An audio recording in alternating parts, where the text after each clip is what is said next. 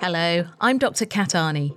This podcast is part of a mini series of interviews with speakers from the 2022 annual conference of the Adelphi Genetics Forum, a learned society that aims to promote research and discussion concerning the scientific understanding of human heredity formerly known as the Galton Institute, and before that, the Eugenics Education Society.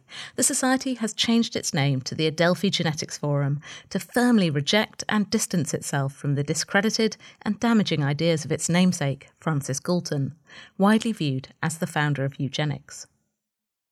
This year's conference, titled Living with the Eugenic Past, brought together expert speakers to grapple with the problem of how best to tackle the subject of eugenics.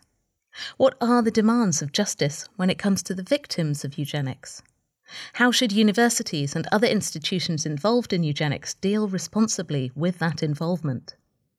And can present day biology education and research be improved to help safeguard the future from the mistakes of the past? The last lecture of the day was given by Michele Goodwin, Chancellor's Professor of Law and Director of the Center for Biotechnology and Global Health Policy at the University of California, Irvine, and also a senior lecturer at Harvard Medical School. Her talk focused on how the long shadow of eugenics and white supremacy persist into the present day and remain embedded in contemporary political frameworks, and why this pernicious ideology is taking so long to die. So, how does she start thinking about such a complex and challenging topic?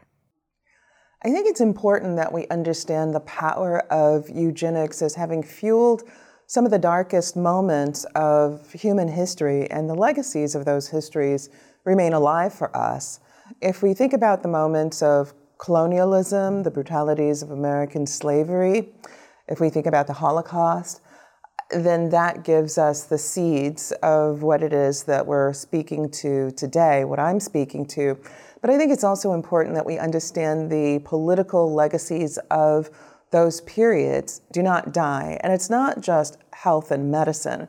It's not simply what rogue doctors may do, instructed over a period of time by a government, but these are matters of government. These are matters of government and how they stereotype certain people, how they stigmatize certain people, and how those stereotypes and those stigmas then reach beyond medicine and they reach into the very social fabric of our countries. How we think about some people as being more criminal than others, how we think about some people as being less capable than others, how we think about some people as worthy of greater surveillance than others and greater prosecution than others. And what all of these things spread into for future generations, our mistake is thinking of eugenics as captured only in one specific period of time, rather than understanding how its roots flower into things that may be weeds or may flower into the very institutions and institutional fabrics that continue to govern our countries. This conference some of the talks are really tracing the legacy of eugenics from Francis Galton's original ideas and naming of the subject through to its spread through the world, some of the atrocities that are being carried out in the name of eugenics. It may surprise people to know that the US had formal eugenics policies. And eugenics is something we think of as in the past. How did these policies kind of come to be enacted and have they really gone away? It's really important to understand the U.S. role in eugenics and how, in many ways, that legitimized what came after. The very platforms carried out by the Third Reich, Hitler, and the Nazis were borrowed from, not all, but certainly its eugenics policy, almost verbatim from U.S. law. U.S. law that was actually contested up to our Supreme Court upheld by the United States Supreme Court. In an infamous case, perhaps one of the worst cases in the United States Supreme Court history, the Supreme Court upheld a Virginia law in a case called Buck v. Bell. It's a 1927 case that involved a poor white child who had been 16 years old when she was raped and then had a child out of wedlock. The state of Virginia was rounding up people like this young girl named Carrie Buck. The state of Virginia was placing children like Carrie and also older individuals in what it called the uh, Virginia asylum, essentially, the colony, the Virginia colony. And at the Virginia colony, they were sterilizing these individuals coercively. Carrie's case was really a test case. She had a lawyer that represented her, but he had eugenics sympathies. So it wasn't as if she was really receiving full legal counsel by the man who represented her. And in this case, the United States Supreme Court considered whether this law was constitutional.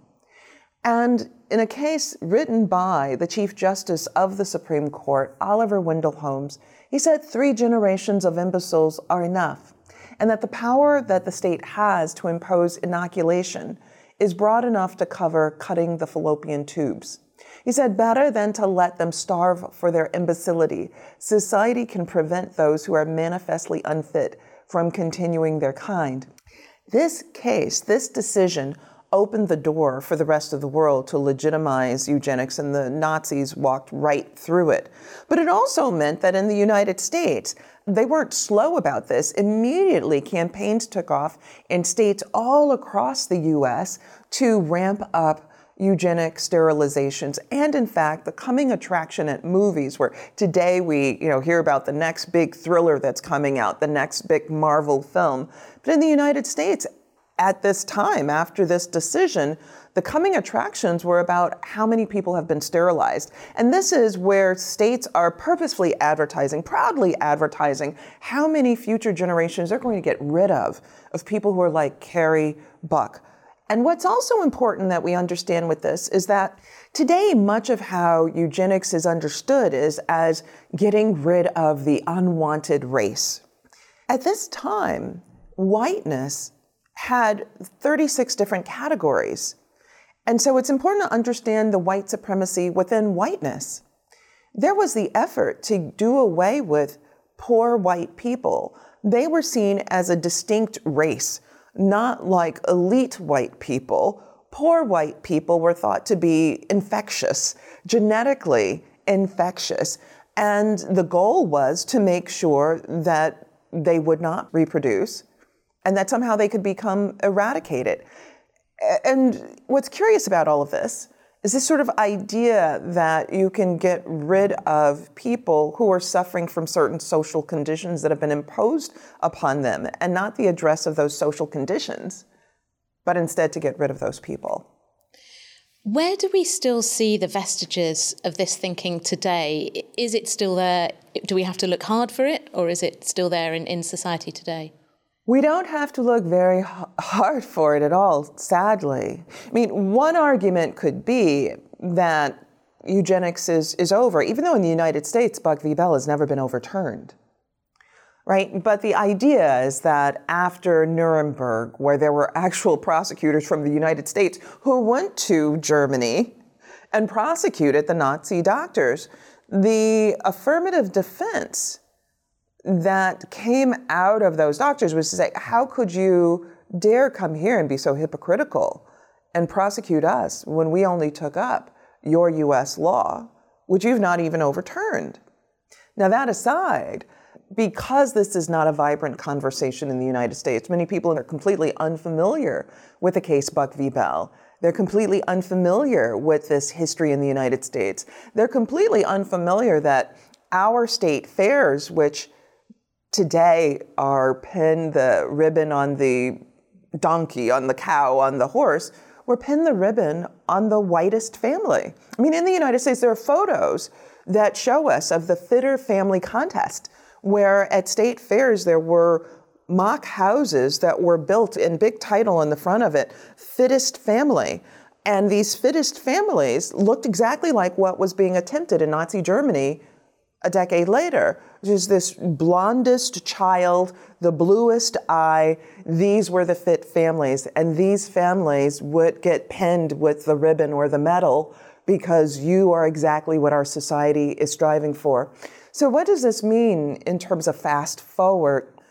Well, there's been a consolidation in many ways of what whiteness is, but white supremacy, the very underlying of these policies, of this thinking, persist. What does this mean in terms of a global economy and what does it mean in the US? Well, we see the rise of fascism. We see the rise in the continuance of these ideas that there is something about white supremacy, that there are certain people who just simply are genetically inferior, who are mentally inferior because of the ethnicity of these people and so forth.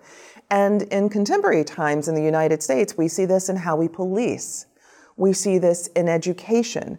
We see this in lack of opportunity. I mean, across myriad areas, we see where there is just profound discrimination that persists. And here's just one slice of it, which I think helps to crystallize it in medicine. Less than a decade ago, researchers uh, studied a group of, of medical students at the University of Virginia, and they wanted to have a sense of whether medical students today carry some of the beliefs that were embedded, one could say, in eugenics, which are these discriminatory beliefs about black people have different blood types, um, that their skin density is different, that they feel pain differently. Now, what was interesting about the study is that it was, you know, medical students of today, not of 80 years ago, not of 100 years ago when Buck v. Bell was.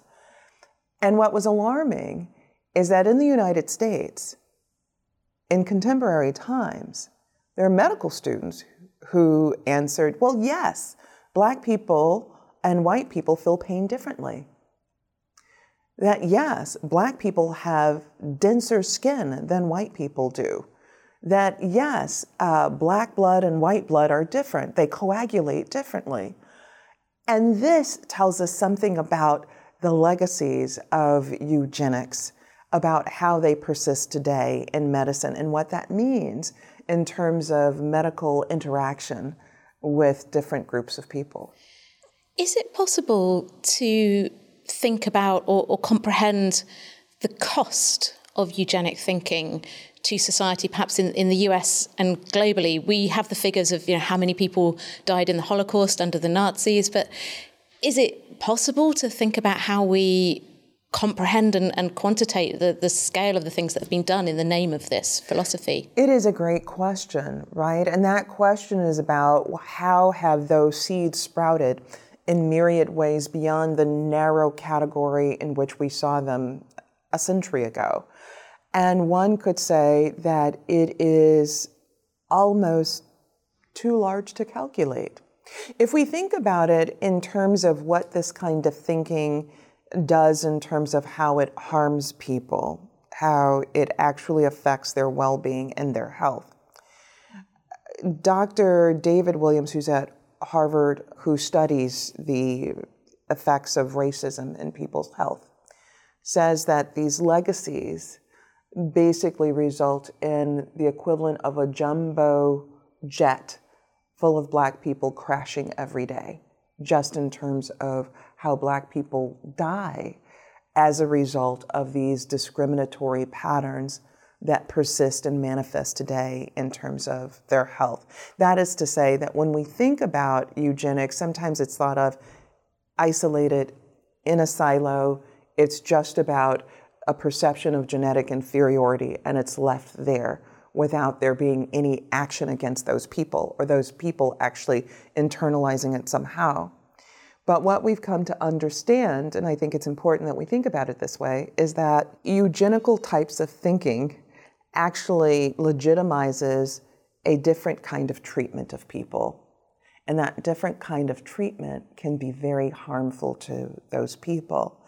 How do people internalize that different kind of treatment when you're not offered the job that you were qualified for, when you don't get the medical care that you actually deserve, uh, when you have a higher rate of suspension or expulsion in school simply because you're brown or you're black? right? How do those things manifest inside the body? Well, they manifest in hypertension, high blood pressure, and many other kinds of conditions that are corrosive to individuals' health, and they lead to higher rates of death. And that is the point about thinking about the legacies of eugenics not dying and persisting with us today. So, what will it take to kill off this pernicious thinking? This is an excellent question I do think it's possible to round the bin, but one critical ingredient you know, in terms of how we advance beyond this means recognizing. It means acknowledging it. That's always the first step. And if you think about where we are as a global society, or just take the US for an example, there's tremendous backlash right now to addressing any of America's history that happens to be a dark place in history. And much of our dark place in history, just based on fact in the United States, happens to involve colonialism, happens to involve slavery, happens to involve Jim Crow. All of that stitched together is part of a eugenical thinking that there are certain people who are genetically inherently inferior. And then the next step beyond that is, and then we can treat those people accordingly. If they're indigenous people, we can march them off their land and place them on reservations. If they happen to be people of African descent, then we can enslave those people. And then, even after enslavement, we can treat those people in this new legal paradigm that we call separate but equal. Well, currently in the United States right now, there is a real backlash about teaching children any of this, right? And if we don't acknowledge these seeds, these roots, then it's very hard to kill them off. So, one critical aspect is really an ability for us to talk about, to acknowledge, and to think forward.